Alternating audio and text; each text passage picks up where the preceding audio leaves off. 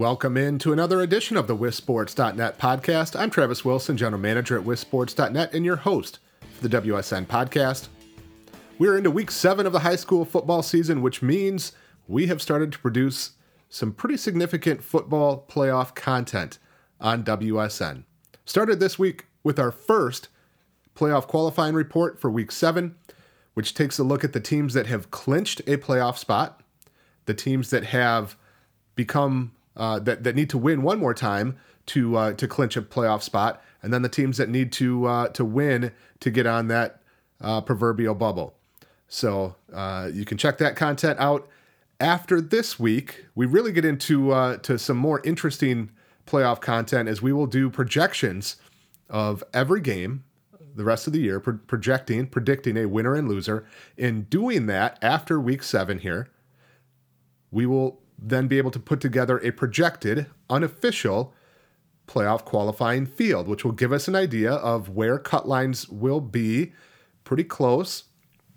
Uh, obviously, there's going to be upsets over the last couple weeks. There's going to be go- games that go differently than what we anticipated, and uh, the the final cut lines, the final qualifying field will be different than what we project after week seven and after week eight. But it'll give us an idea. It'll give us uh, something to talk about as well with high school football. Not that there's a shortage of that necessarily, but um, we'll, uh, we'll we'll start to do that after this week as well, and continue to put together our playoff qualifying report. We'll continue to talk significantly about the football playoffs because that's going to be a big focus here the last few weeks. In addition to conference title races. Speaking of conference title races, there's a number of number one versus number two, or the, the two teams sharing the current conference lead meeting up this week in high school football. We will preview that, our week seven preview, shortly. Before we do that, though, we're going to get to uh, some some analysis and information that we published this week, uh, digging a little bit deeper into the WIAA's recently released playoff, or excuse me, tournament performance factor. Uh, where we did the math and and we have a better idea of what that's going to look like. Before we do that, though, Let's help save lives on Wisconsin roads. The life you save might just be yours. Make the commitment to yourself and passengers that are with you by buckling up and putting the phone down. Every trip, every time. To find out more, take the pledge at wisconsindot.gov. Once again, thank you to the Wisconsin Department of Transportation for sponsoring our WSN podcast. And uh, the uh, the the focus initially here, the early part of our our podcast for today, will be that analysis we did of the WIAA's proposed tournament performance factor. Recall, this is information that came out of the area meetings over the last couple weeks, introduced by the WIAA and the ad hoc committee that had been uh, formed to study competitive balance concerns. We're not going to rehash the entire decades old argument of public private, competitive balance, competitive equity, rural urban, reducer, success factor, all the other things, but I will say if you have interest in those and learning more about that that background and that history, please head over to wissports.net. We do have a whole page with articles, data, information, petitions, all kinds of stuff going back seven, eight years now on this competitive balance concept. So, again, the ad hoc committee released their proposal, which is kind of two parts. Uh, the, the first part is a, uh, a request process where schools could request to move up or down, and most of them would likely be asking to move down, uh, a division sport by sport uh, to the WIAA staff, uh, essentially almost self-identifying what division they feel they should be in. If if I've Division three in basketball and I've always been Division three, but I feel like uh, I should be Division four based on a number of factors. Excuse me, I can request to move down. WIAA staff reviews it, approves or denies. We'll we'll talk more, and we have talked more about that part of the plan in detail uh, previously. We'll talk more about it uh, in in further detail later on. But wanted to introduce that idea. But because that is something that requires you know schools to request to do we don't know what schools will do that how many of them will i could see scenarios where a lot of them request to move down. And then, you know, how does that get handled? Um, but because we don't know about that, we can't really project how that would impact the playoffs.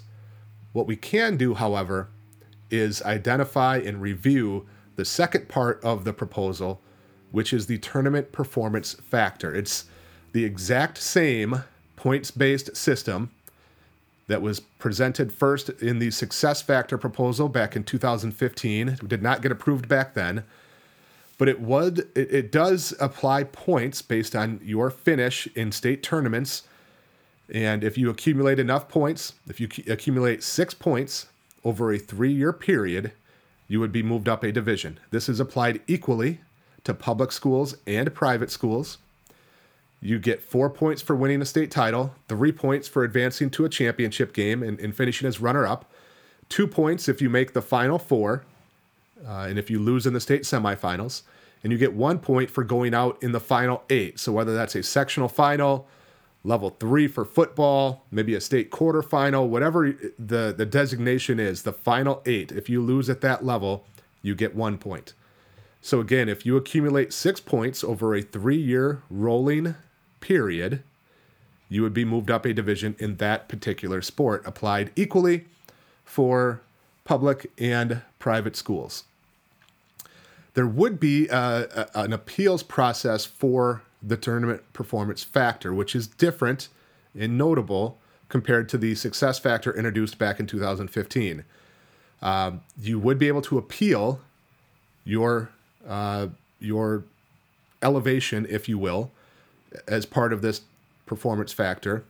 And they have criteria that you can appeal based on. And this would go to a still to be formed 15 member classification committee.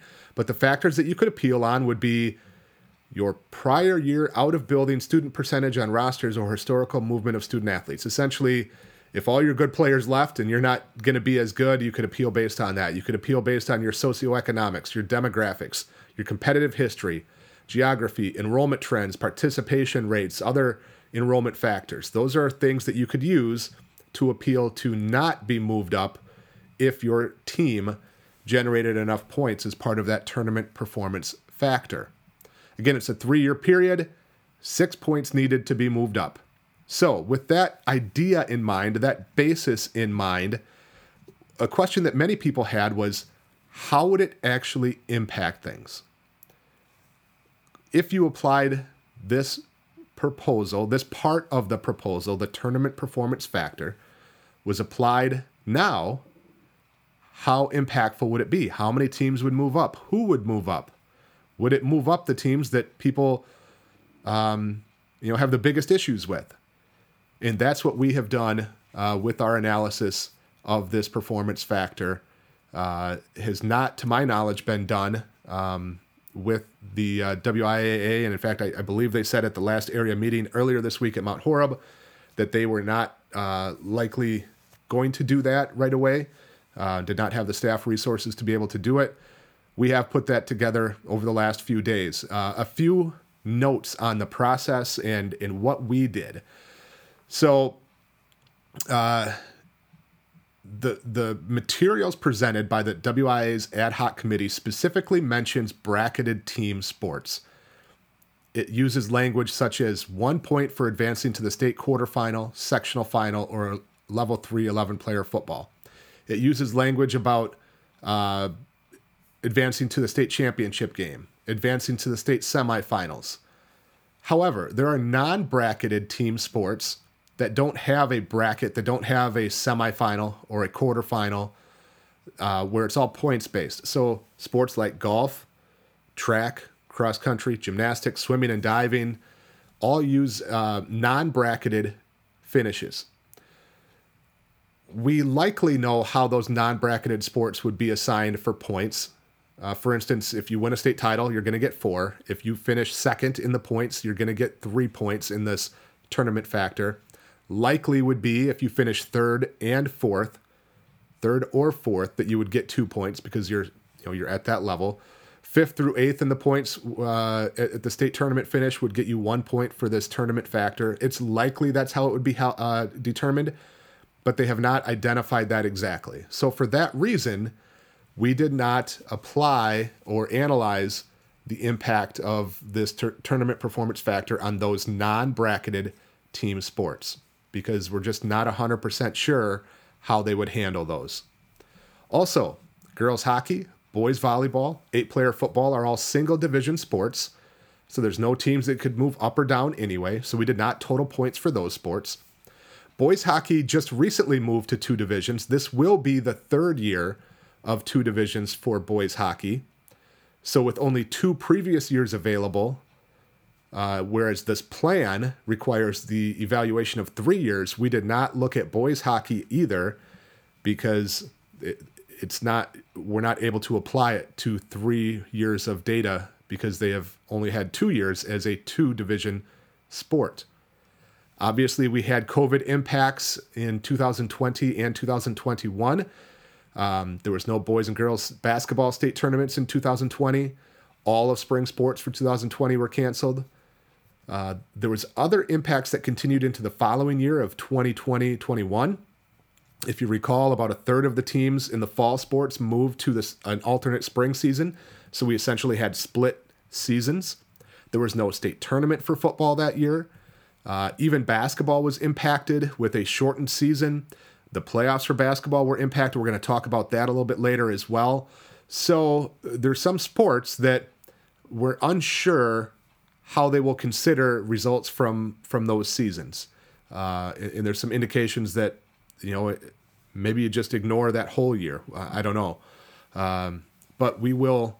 Uh, we'll see what they decide on that, obviously, and and also uh, just a, another note: the timeline for this this proposal. They have generated feedback now at these area meetings. They're going to review that feedback. The the ad hoc committee will over the next uh, few weeks and months. They will uh, decide if they need to make any tweaks or changes based on that feedback. February 1st, Board of Control meeting, they will present a final proposal. The board at that time will vote to advance it to the annual meeting agenda or deny it. I have a feeling they will advance it. Uh, it's almost certain they will advance it, I think. Uh, otherwise, why would they put all this effort and energy into this committee and this research and um, you know hiring data analytic firms and and uh, and those kinds of things? And then it will go to the annual meeting in April of 2023, next April, for a, uh, a vote by the member schools. It would take a simple majority to vote yes for this to be implemented. The timeline from there, if voted to be implemented in April of 23, it would not go into effect until the 2024 25 school year in sports season. So by the time it goes into effect, we'll have a more consistent three years that we can look at data and and not have these COVID years impacted. So uh, it'll be a little bit easier that way. But we obviously have to just go by what we can right now because we're trying to apply it to right now to see who would have moved for this school year under this plan to again get a better idea of just what the impact would be.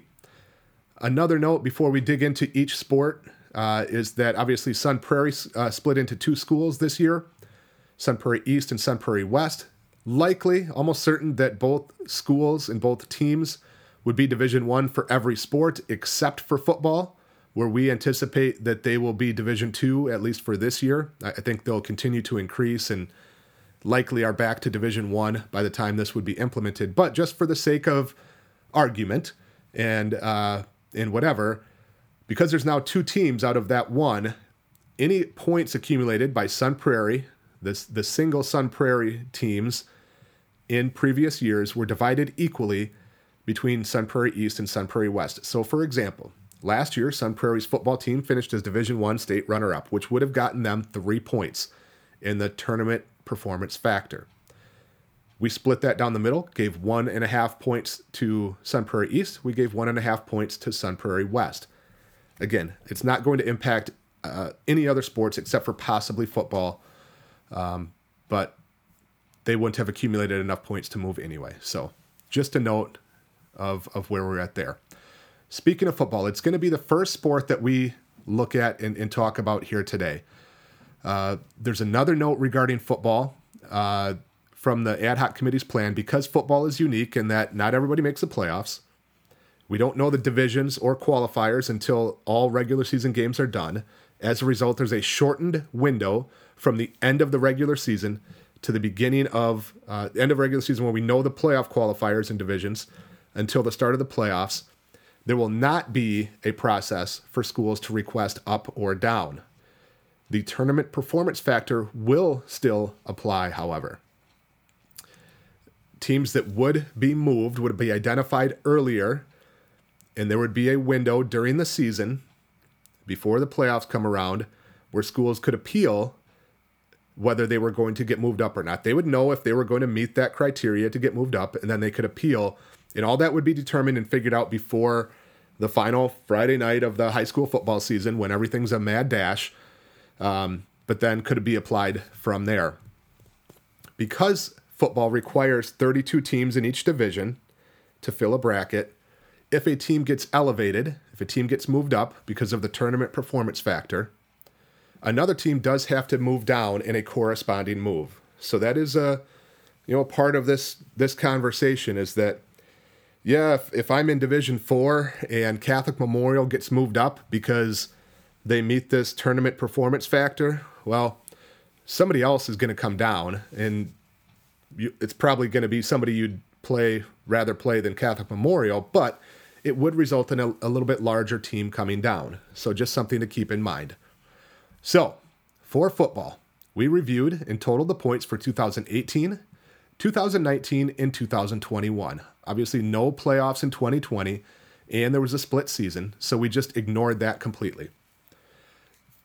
I think this was maybe the most surprising one um, because a lot of the the focus of public private angst and um, conversations has been around basketball um, in, in some other sports too including football but a, a, lot of it is is basketball kind of focused if you will. I would have thought that perhaps the biggest impact the most number of teams moving maybe would have been in basketball. However it's actually in football. Based on our projection or based on our math which i Nobody has said that I've got it wrong yet. Uh, we did we did post it. Um, Thirteen teams meet that six point threshold to move up. However, three of those teams, Muskego, Kimberly, Franklin, are already Division One and can't move up, so they have nowhere to go. Uh, that leaves ten teams that would move up a division, would have moved up a division in 2022 if this tournament performance factor had been applied. Let's take a look at those teams and probably could have guessed a number of them. Catholic Memorial moves up. They've won state titles every year 18, 19, and 21.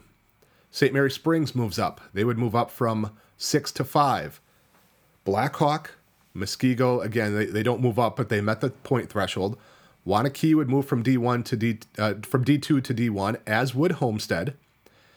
Edgar would move up from seven to six. Franklin and Kimberly meet the point threshold, but again, cannot go anywhere. Lake Country Lutheran would move up from five to four. Reedsville goes from seven to six. Regis would go from seven to six, and Stratford would go from six to five. And those are based on our projections, which again, there's a few of these teams that might um, might end up in different divisions based on our projections. And if if they did, then let's say Regis ends up in D6 instead of D7. If they were supposed to be in D6, they would have gotten elevated to Division 5, actually. So, again, the most number of teams that were impacted, that would have been impacted if the tournament performance factor uh, was applied to this year. Most number of teams, high school football. 13 teams met the point threshold, 10 teams would have moved up. Again, teams that, that you would expect because there have been a few that have kind of dominated. And maybe maybe as we think about it again and, and look at things again, maybe it's not surprising that the most teams impacted would be in football, where there is a growing gap between the haves and the have nots, the elite teams and the teams that really struggle, the teams uh, in some of the larger divisions that are based in population centers and uh, not just in population centers, but in higher economic status, the Waunakees and Homesteads and Muskegos of the world, compared to teams that are in lower economic communities that are struggling, whether it's MPS, Green Bay Public Schools, uh, Madison Public Schools, even some of the uh, suburban schools that that have struggled. The West Allis schools come to mind. Uh, Waukesha school, schools uh, struggling a little bit. So, again, maybe maybe that that concept of biggest impact in football shouldn't be too surprising, but it does it does address the teams that most people have the biggest problems with when it comes to private schools anyway, which is Catholic Memorial, St. Mary Springs, and Regis. Those are the three biggest ones that get mentioned uh, quite frequently. Lake Country Lutheran does, you know, a, a, good amount as well, but they're struggling just to make the playoffs this year. Um, but it does, again, it does impact public schools and it does impact a team like Waunakee. It does impact small public schools like Edgar, Stratford, Reedsville, Blackhawk. Girls volleyball, we uh, looked at the 18, 19, and 21 seasons as well. There were seven teams that met the threshold. However, Oconomowoc and Burlington already in Division One, so that means five teams only would move up in girls volleyball. Uh, and interestingly enough, only two of those five, uh, two of those five, and two of the seven total that met the point threshold were private schools. There's been years and times where private schools have have been really uh, dominant in girls volleyball, but perhaps not as much right now. The, the private schools impacted would have been Catholic Central and Lake Country Lutheran. Not going to run through the full list. Uh, again, you can check it out in our article on wissports.net, but uh, a little bit smaller group in girls volleyball. Boys soccer, there's been a few teams that have dominated there, and uh, we looked at 18, 19, and 21 once again. Seven teams met the threshold. Marquette and Verona are already Division One, can't go anywhere. Five teams would have been impacted um, and, and moved. Of the seven teams that met the threshold, only one was a private school, and that's Marquette, who's already Division One and can't go anywhere. So it does seem that the the private schools do pretty well in boys soccer, but none that have, uh, at least in the smaller divisions, that have met the criteria to get moved up if it was applied to this year again, some of the other fall sports, uh, many of them are, are points based go, uh, girls golf, tennis, cross country. Uh, so we did not review and analyze those.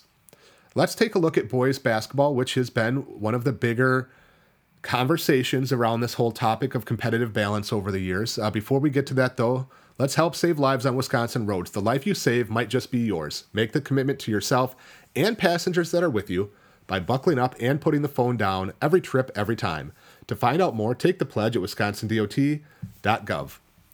So, boys basketball and girls basketball, um, and actually team wrestling, um, were, were a little unclear if or how the WIAA would consider the 2021 state tournaments because there were a number of COVID interruptions still at that time.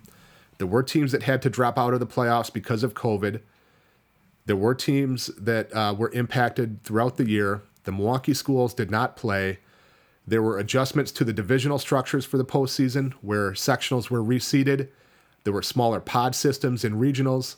The cut lines were adjusted because of the teams not playing.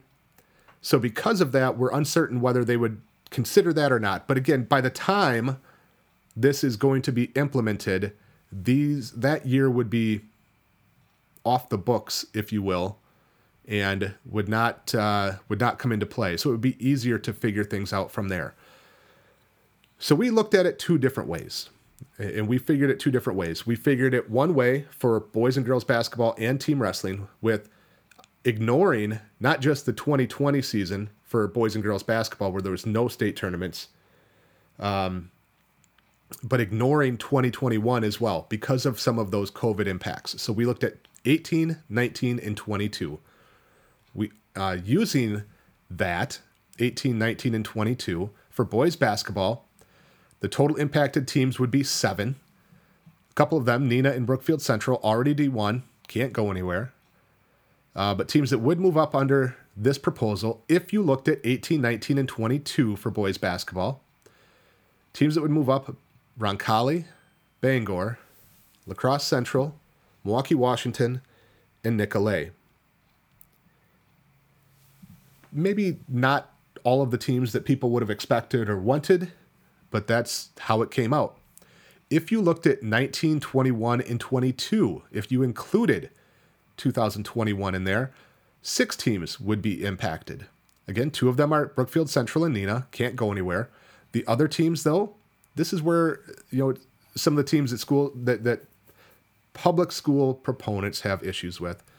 Four teams would move up, including Roncalli, Lake Country Lutheran, and Lourdes Academy. So that's three private schools, as well as Pewaukee, who's won two straight state championships in boys basketball. So that's the impact of uh, boys basketball. Again, we looked at it a couple different ways. You can get the full breakdown at wissports.net. Looking at girls basketball, same thing. We did it twice, once ignoring 21 and another including 21. So if we look at 18, 19, 22, ignoring 2021, there would be six teams impacted. Beaver Dam goes from two to one. Aquinas goes from D4 to D3. Marshall goes from D4 to D3.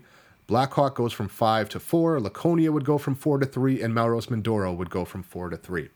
If we included 2021, so we'd be looking at 19, 21, and 22. Uh, a number of, uh, of private schools that people have issues with would be impacted, including Notre Dame now, back to back state champions in girls basketball, and likely will be favorites once again.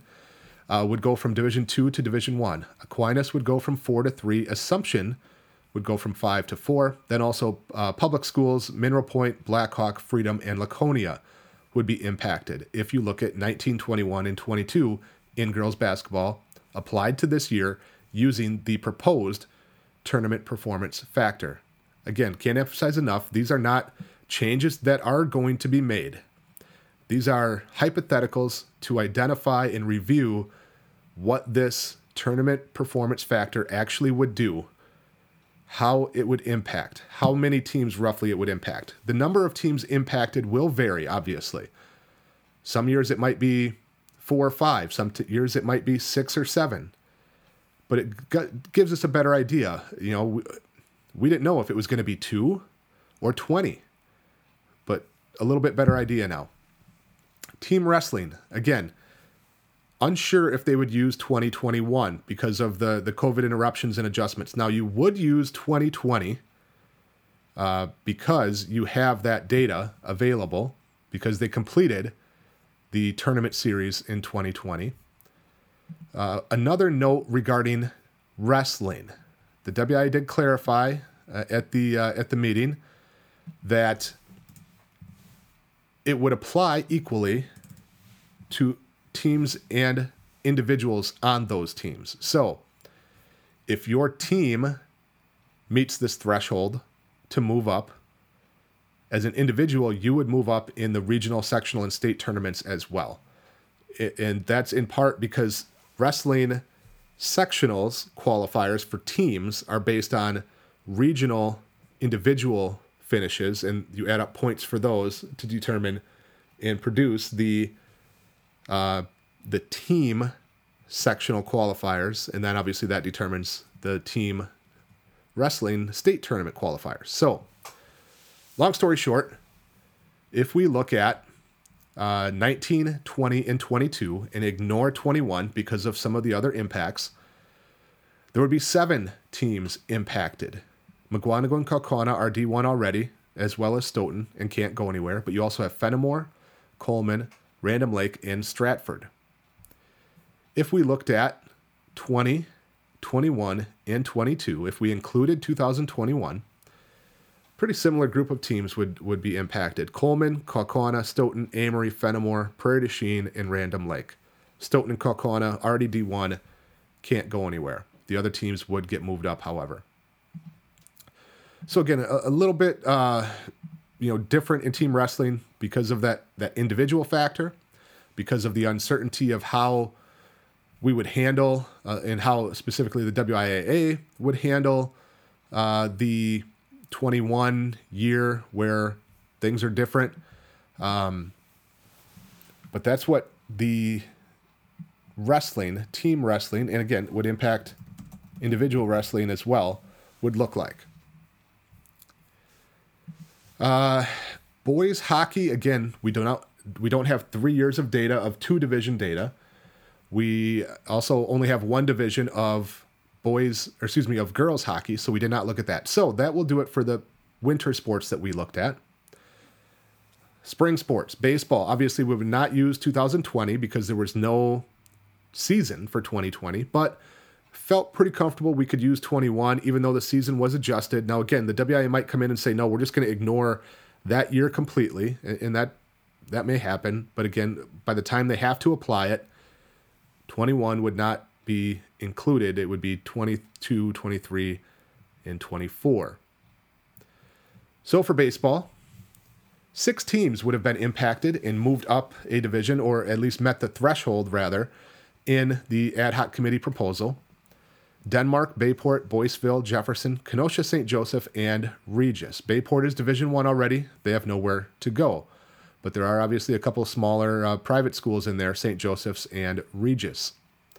Softball, same thing. Did not include 2020, obviously. We did include 2021, although the WIAA could, you know, choose to ignore that one. But only five schools impacted in softball. Poynette, Horicon, Kaukauna, Mishicot, Blair Taylor. Kaukauna's already Division One, can't go anywhere. Poynette would go from three to two, Horicon four to three, Mishicot three to two, Blair Taylor four to three. And again, these are hypothetical applications of this formula if applied to this season, this upcoming season for spring sports. Girls soccer, same thing, 19, 21, 22. Now, there were more uh, impacts here in girls soccer. Nine teams met the threshold. However, Muskego and DSHA are already Division One, can't be moved up. Seven teams, therefore, would be moved. And there were a few private schools in there, including Notre Dame, the Prairie School, Lake Country Lutheran, would all be moved up a division under this proposal. With other spring sports like track and field being points based, we did not identify and review those at this time. We may do that at a later time, but we did not uh, identify those because they're points based and we're unsure how the WIAA will uh, will do those and, and consider and apply points for non-bracketed team sports like track, cross country, gymnastics, tennis, golf. Um, unsure how they'll apply those. So that's a brief synopsis of how things worked out with actual application of this proposal, this formula, this tournament playoff, uh, tournament performance factor, if applied to this year. Again, gives us a better idea of how many teams might be affected, which teams might be affected, um, and just give some additional context and data as people consider this plan, as the schools consider this plan, as the WIAA ad hoc committee, the WIAA Board of Control considers this uh, this plan and information. You can find all of this laid out, black and white, very easy to to find and read on uh, on wissports.net. Would certainly encourage you to do that. Um, I'm sure it's a little easier to digest there than reading through things here on the podcast. But did want to talk about it and introduce and clarify a few things um, out of this tournament performance factor. Let's help save lives on Wisconsin roads. The life you save might just be yours. Make the commitment to yourself and passengers that are with you by buckling up and putting the phone down every trip, every time. To find out more, take the pledge at wisconsindot.gov. Well, uh, let's move on, and, and we'll we'll spend some more time on this topic of uh, the the tournament performance factor, this ad hoc committee competitive balance proposal, in fact, uh, in a few weeks, I would like to bring on one of the uh, members of that committee to talk a little bit more about it, uh, get an idea of you know what went into it, the why, in terms of why these particular proposals. Also, talk a little bit more about the feedback that they gathered and, and how they see and view that. If there was anything consistent that came from all of those meetings, because as we've seen over the years, different areas of the state different demographics, different school sizes have different views on things, and something that might be supported in one area is opposed in another. And I think that could be the case here. So it'd be good to to get an idea on how that overall feedback went. So we'll have uh, a member of that committee on here in the next few weeks to dive into it a little bit more. But let's turn our attention now to week seven of the high school football season. Highlight some of the big games on the schedule this week, and we'll start as we usually do with the Kwik Trip in Wisconsin Dairy game of the week. Regis and Mondovi. Regis is undefeated. Mondovi's undefeated. They've both dominated this year. Um, Regis has gotten a little bit of a boost even the last few uh, weeks, last two weeks, because of the return from injury of Xander Rockow, the Minnesota commit that we thought had been lost for the season with uh, with a, a shoulder injury, but he has been able to return, and it's a good thing, obviously, to get him back out there. One of the state's best players. In fact, we had him ranked second in our WSN senior uh, player rankings. Very versatile player as a, uh, a, running back, defensive lineman, linebacker type kid. So gotten a boost from him. Uh, Mondovi, they've got their own dynamic duo: Dawson Rudd, Jared Faulkner, uh, outstanding backfield uh, players. So this is going to be a good one. I'm looking forward to getting up there. I've seen Regis at the state tournament a couple of times. I have not seen Mondovi before, so this will be a new one that I can add to my list, um, and a new location as well. So I think it was about two hours and 20 minutes, two hours and 15 minutes, something like that, up to Mondovi, which is about my average drive so far this year. Was maybe hoping a little bit for the Columbus at Lodi game, uh, a little bit shorter drive for me. I also thought about nominating um, Reedsburg and Baraboo. That would have been a, a Reedsburg game, would have been 10 minutes from my house, but uh, did nominate Reedsburg and Onalaska last week and, and did not win. So, uh, as much as it would have benefited me and made my my drive and my uh, my night and Saturday morning easier, instead went with uh, with this uh, with other games, including this one, the Kwik Trip in Wisconsin Dairy Game of the Week, Regis at Mondovi. Really looking forward to getting up there. In the Milwaukee area, there's another big one in the Classic 8. Stop me if you've heard that one before, right? Arrowhead and Muskego, both trailing Mukwonago. In fact, they've both both lost to top ranked Mukwonago, but there's a chance. The winner of this one still has a chance to, to stay in that Classic 8 race if something wild and crazy happens with Mukwonago. Um, but the uh, the the the winner again stays in that race and builds their playoff resume for seeding. You know, the winner of this one likely gets a home game, almost certainly gets a home game in in uh, level one, likely gets a home game in level two, and perhaps gets a home game in level three. The loser, they might even have to go on the road in level one, possibly. I, I still think there's a good chance they get a home game in level one, but probably got to go on the road in level two, certainly level three. So there's a home playoff game somewhere on the line in this one, almost certainly. Speaking of Mukwonago, they're rolling. They have taken care of business against the best teams in the Classic 8, but they can't get uh, complacent because if you recall last year, Muskego was uh, unbeaten, had just defeated Mukwonago, seemed to be in control, but what happened? They went and played Oconomowoc, and Oconomowoc scored the upset, one of the biggest upsets of the year. That allowed Oconomowoc to get into the playoffs just barely. It cost Muskego an outright conference title. It cost them an undefeated regular season. It cost them a home playoff game later in the year. So, Mukwonago's got to be careful with Oconomowoc. The Raccoons in search of that, uh, that, that win that propels them into the playoffs.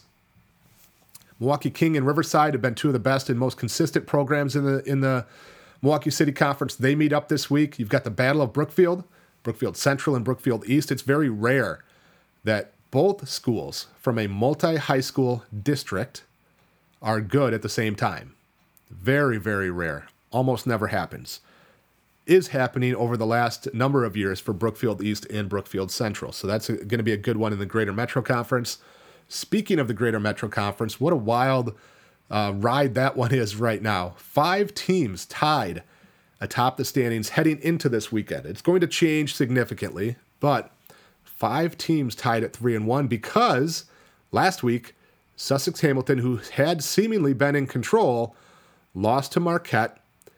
Now leaves a five way tie for first. Sussex Hamilton plays at Germantown this week, who is one of those other teams currently tied for first.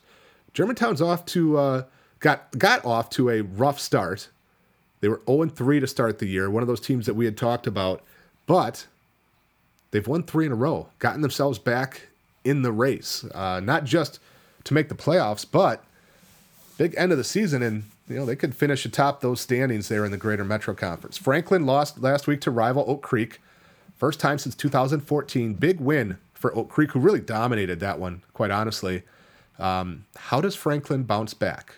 They, they've got to do it quickly because they're at Racine Horlick this week, who's put up some pretty good numbers. They've got you know some really good players, maybe not the depth that Franklin would have, but certainly difference makers at Racine Horlick. University School is at Martin Luther. They're currently tied atop the uh, the conference standings in the Greater Metro, excuse me, in the Metro Classic with Racine St. Catherine's. Speaking of Racine St. Catherine's, they welcome in Lake Country Lutheran this week, who's dropped back to back one score games where uh, Lake Country Lutheran had a chance to convert a two point conversion in the fourth quarter to go ahead, but they did not convert that two point conversion, lost both games. And Lake Country Lutheran is now two and four overall and two and two in conference. Very similar situation to the Menomonie Mustangs, who we'll talk about later. You know, went from one of the best teams in the state. In fact, they won a state title in 2019 to now struggling just to get enough wins to get in the postseason. New Berlin West lost for the first time last week against Catholic Memorial. They're looking to rebound, but they've got another state champion coming in as they will welcome in Pewaukee this week. In the Madison area, again, uh, my Reedsburg Beavers playing in the state's most played rivalry game, 135th time between Reedsburg and Baraboo. One of the most amazing stats of any high school sports right now. 134 previous meetings between Baraboo and Reedsburg, deadlocked, tied, 64, 64, and 6 just unbelievable. They've been playing that many times for that many years and tied heading into this 135th battle for the Old River Jug. Reedsburg coming off their first loss last week. They were shut out by Onalaska 35 0. Interesting note after that one, Reedsburg is now 3 and 1 in conference play, but they have a negative 11 point differential because they've won a lot of close games and then had the one blowout loss. Uh, Jeff Searing, a longtime newspaper man here in uh, Reedsburg, did a great article uh, that we published on wissports.net back in 2014 looking at this rivalry between Baraboo and Reedsburg, the most played rivalry in the state of Wisconsin, where he highlighted some of the crazy games and happenings that they've had over the years. Uh, you know, the lights went out during a game one time, kind of mysteriously. Um, there was, uh, you know, a, a, monsoon game that finished three nothing. There was times where one of the teams was really good, and the other team sh- scored an upset or, or struggled. Uh, you know, the better team struggled just because of the nature of the rivalry. Talking about, you know, the early days of this rivalry, they played without helmets. They would play in a cow pasture. They would play two games in a weekend. Uh, because of the the limited travel options that were available back then, there was no cars, or you know, at least proliferation of cars to be able to carry enough people. They would have to take uh, you know horse-drawn wagons, and uh, so just some great history that Jeff Searing had. And again, they play for the old, or excuse uh, the old River Jug or the Baraboo River Jug uh, trophy since the early '80s. Uh, the story goes that the after Reedsburg won, the Baraboo School Board presented that jug to Reedsburg, saying that was filled with Baraboo River water, Baraboo River mud, and a few Baraboo tears as well. So great rivalry game between Reedsburg and Baraboo. Certainly one of the highlights this week. Uh, you've also got Blackhawk Warren at Potosi Cassville. Brodhead Juda and Adams Friendship. Both teams are undefeated. This is a crossover game between the SWC and South Central. Another one of our Game of the Week nominees, uh, I mentioned earlier, Columbus at Lodi. Uh, would have been an easier trip for me, but that's okay. Uh, this is a great one. Both teams ranked in the top 10 in Division uh, 4. Columbus is second, Lodi is sixth. Excuse me. Uh, Lodi quarterback Mason Lane really been a, a outstanding dual threat option this year. Columbus just dominating people. So this is going to be a great game in the Capital Conference. We've talked so much about the Capital Conference this year. The last two unbeaten's in league play. Somebody comes out sole possession of first place. Speaking of the Capital Conference, we get the Slider Bowl uh, as Lake Mills and Lakeside Lutheran square off. Schools separated by less than a mile there in the city of Lake Mills. More rivalry games up in the Fox Valley area, Green Bay West and Green Bay East. A lot of people call this the uh, the most played rivalry. It's not. It's fifth actually on the list, but it is the longest continuously played rivalry game in high school football, dating back to 1905. East has uh, gotten the edge in this one, 63 50 with three ties. But even though both are winless right now, this always does generate a, good amount of buzz up in the Green Bay area. Many years ago, it, there was more at stake, there was more on the line. Um, but both these teams have fallen off considerably uh, over the last few decades and um, would like to see you know things get back on track. But this is always one that, that people circle Green Bay East and Green Bay West. Another game of the week nominee Notre Dame and Menasha, the two best teams in the uh, FRCC South. Uh, you know, I think these two are going to probably be meeting up to determine a conference championship in that league for, for a little while. Uh, and this one is at Menasha. Big East Conference, Cedar Grove, Belgium's at Oostburg. You also have Howards Grove at Reedsville. Uh, Cedar Grove, Belgium is the last undefeated team in the league. So if Oostburg wins, throws a little bit of chaos into the equation.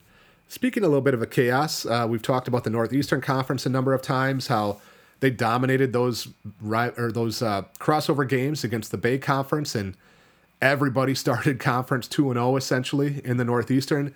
Things have started to shake out a little bit, um, but now we get to big one as we get Freedom at Little Chute. Little Chute was uh, involved in our Kwik Trip in Wisconsin Dairy game of the week last week. They beat Fox Valley Lutheran handily.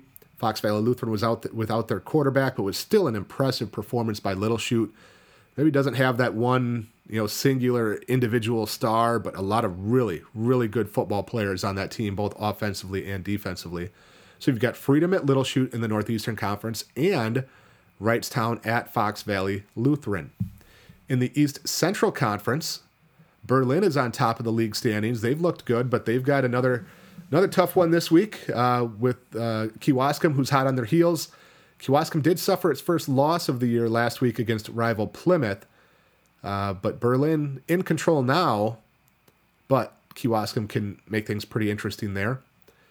In the Packerland Conference, Kewaunee plays Southern Door next week. Both are currently undefeated, but the Storm cannot look ahead. They've got Sturgeon Bay this week, and Sturgeon Bay really one of the better stories and more surprising teams this year in the state of Wisconsin. After dropping to eight player for several years, uh, had canceled uh, uh, several seasons in a row. They're sitting here at four and two overall and three and one in conference play. Three and one, good chance they'll get into the playoffs. They need one more win to clinch a, uh, a playoff spot. That would be a great story if they could go from, you know, essentially canceling their seasons and dropping to eight player to coming back, doing the work, and getting into the playoffs this year. In the FVA, Fond du Lac, we thought they might push Kimberly and, and Appleton North and and but turned out to be Neenah as the other team in there, but um, hasn't happened for the Cardinals. They're two and two in, in conference. They're three and three overall, and they get Kimberly this week. It is at home for Fond du Lac. Um, Kimberly's you know, just rolled people this year. Looked very impressive, not missing a beat with the coaching change. Uh, so, an opportunity for Fond du Lac to get kind of that signature win that they have been looking for. St. Mary Springs is at Campbellsport in the uh, in the Flyway Conference, north central part of the state. Another one of those great rivalry games. This is the uh, what is this 120 121st uh, meeting between Marshfield and Wisconsin Rapids. Rapids does lead that series 67 39 and four ties, going back to 1907, the first time they played. Um, Marshfield was 0 2 to start the year, but they've won four straight in conference play. Wisconsin Rapids is a game behind. They've rallied and gotten a couple nice wins in, in recent weeks. So, another one of those situations where everybody's chasing Marshfield, and if, if Rapids wins, creates at least a two and perhaps a three way tie atop the league standings, which, hey, we'll, we'll take chaos. We'll root for chaos every day and, and excitement heading into these last couple weeks. Unity is at Hurley. Couple big games in the CWC Large. Weyauwega Fremont is at Stratford. Wittenberg Birnhamwood is at Shiocton. And then in the Marawood Conference, undefeated Colby taking on Marathon. In the Eau Claire, La Crosse, northwestern part of the state, Game of the Week nominee Pepin Alma welcoming in Blair Taylor. You've also got Cashton, who defeated Bangor last week for uh, a big time program win for the Eagles, and you know could could signal the end of the dominance at least for this year of the Scenic Bluffs Conference for Bangor, who's won at least a share of the league title every year since 2014. Uh, but now Cashton, no no hangovers, no you know celebrating yet. They've got to take on a New Lisbon team that's five and one overall. Big Rivers Conference uh, intrigue for a number of reasons. Always a very competitive league. A lot of times we get ties atop the league standings. But Menomonie is one of the stories of the season so far, and not necessarily in the way that they would like to be. Always a contender in the Big Rivers Conference. They've got a 32 year playoff streak going, but after getting shocked, absolutely shocked, by Eau Claire North last week, Eau Claire North won for the first time over Menomonie since 1991. Menomonie's in a position where they're two and four. They're two and two in conference play. They've got to get two more wins of the next three to guarantee that playoff streak continues. Got to get one more just to get on that proverbial bubble. And they've got to do it this week against New Richmond, who's also looking to get some wins in conference play to get playoff eligible and, and move towards that playoff qualification.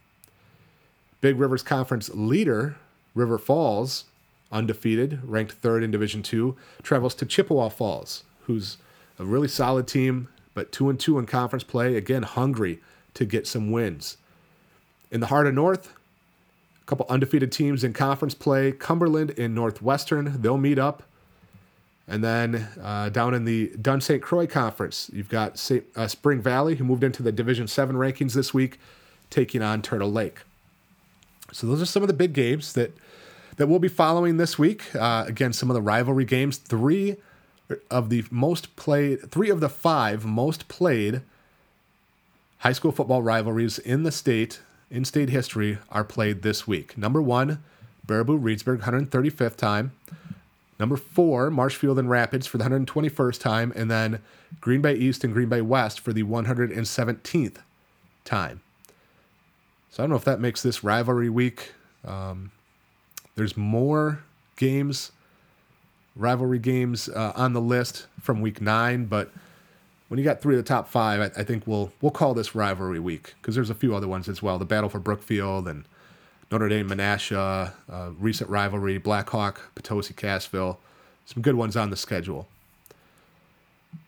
So that will do it. Uh, again, highly recommend that you take the time to to digest and maybe even look over a couple of times that uh, analysis we did of the proposed tournament performance factor that the WIAA ad hoc committee released to get a better feel for it, what it will impact, how it will impact, and who it will impact. You can find that at wissports.net. You can find all kinds of other good stuff at WSN. We're so excited to uh, to have announced this week the uh, partnership that we're doing with the Dairy Farmers of Wisconsin for the Wisconsin Dairy Athlete of the Week. The very first recipient of that award, uh, Levi Nelson from Ellsworth, recognized on our site every month.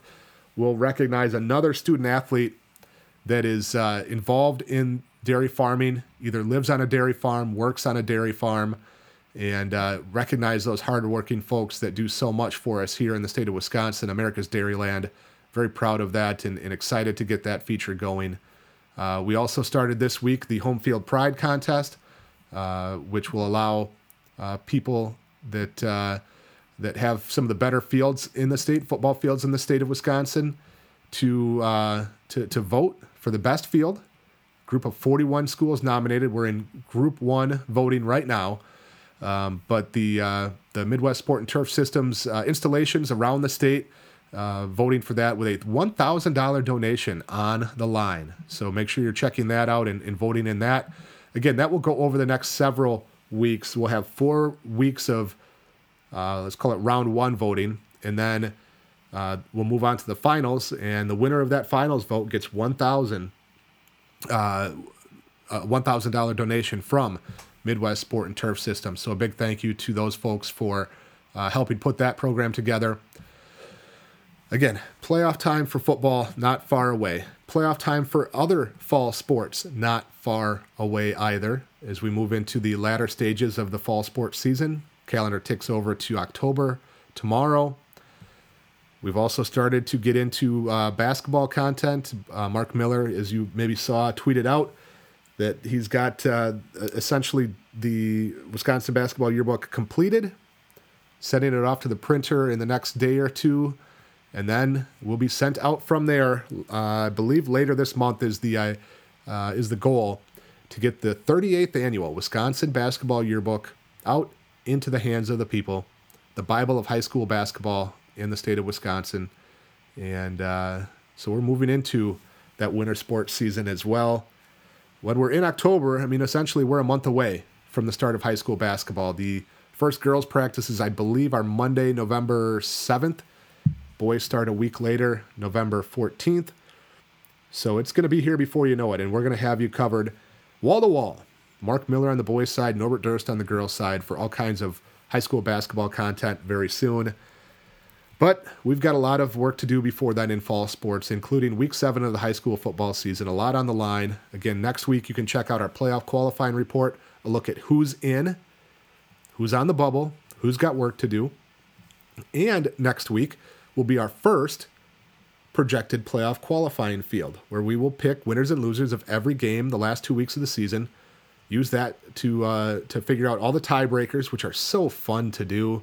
I love figuring tiebreakers for 25 teams um, and put together the projected, unofficial playoff qualifying field for high school football. We'll know the divisional cut lines or you know what will cl- be close to the divisional cut lines. So all kinds of football content coming out over the next few weeks. And again, as I teased, I think last week, um, looking forward to uh, being involved in a uh, a new thing this year with the WIAA where they will be doing a bracket release show on the Saturday after the final regular season games. So, Saturday, October 15th, uh, where we will um, put together our playoff information and, and looking to, to be a part of that feature, uh, releasing the playoff field, releasing the groupings, the seeds, all that good stuff. More details to come on that but we'll get it out to you as soon as we can. Heading into week seven, big week, movement week, teams that can take a big step towards wrapping up conference titles, that can take a step towards playoff qualification. So get out and check it out. One more time, let's help save lives on Wisconsin roads. The life you save might just be yours. Make the commitment to yourself and passengers that are with you by buckling up and putting the phone down every trip, every time. To find out more, take the pledge at wisconsindot.gov. Well, that will do it for today and the WSN podcast. I am Travis Wilson. We'll see you at a game.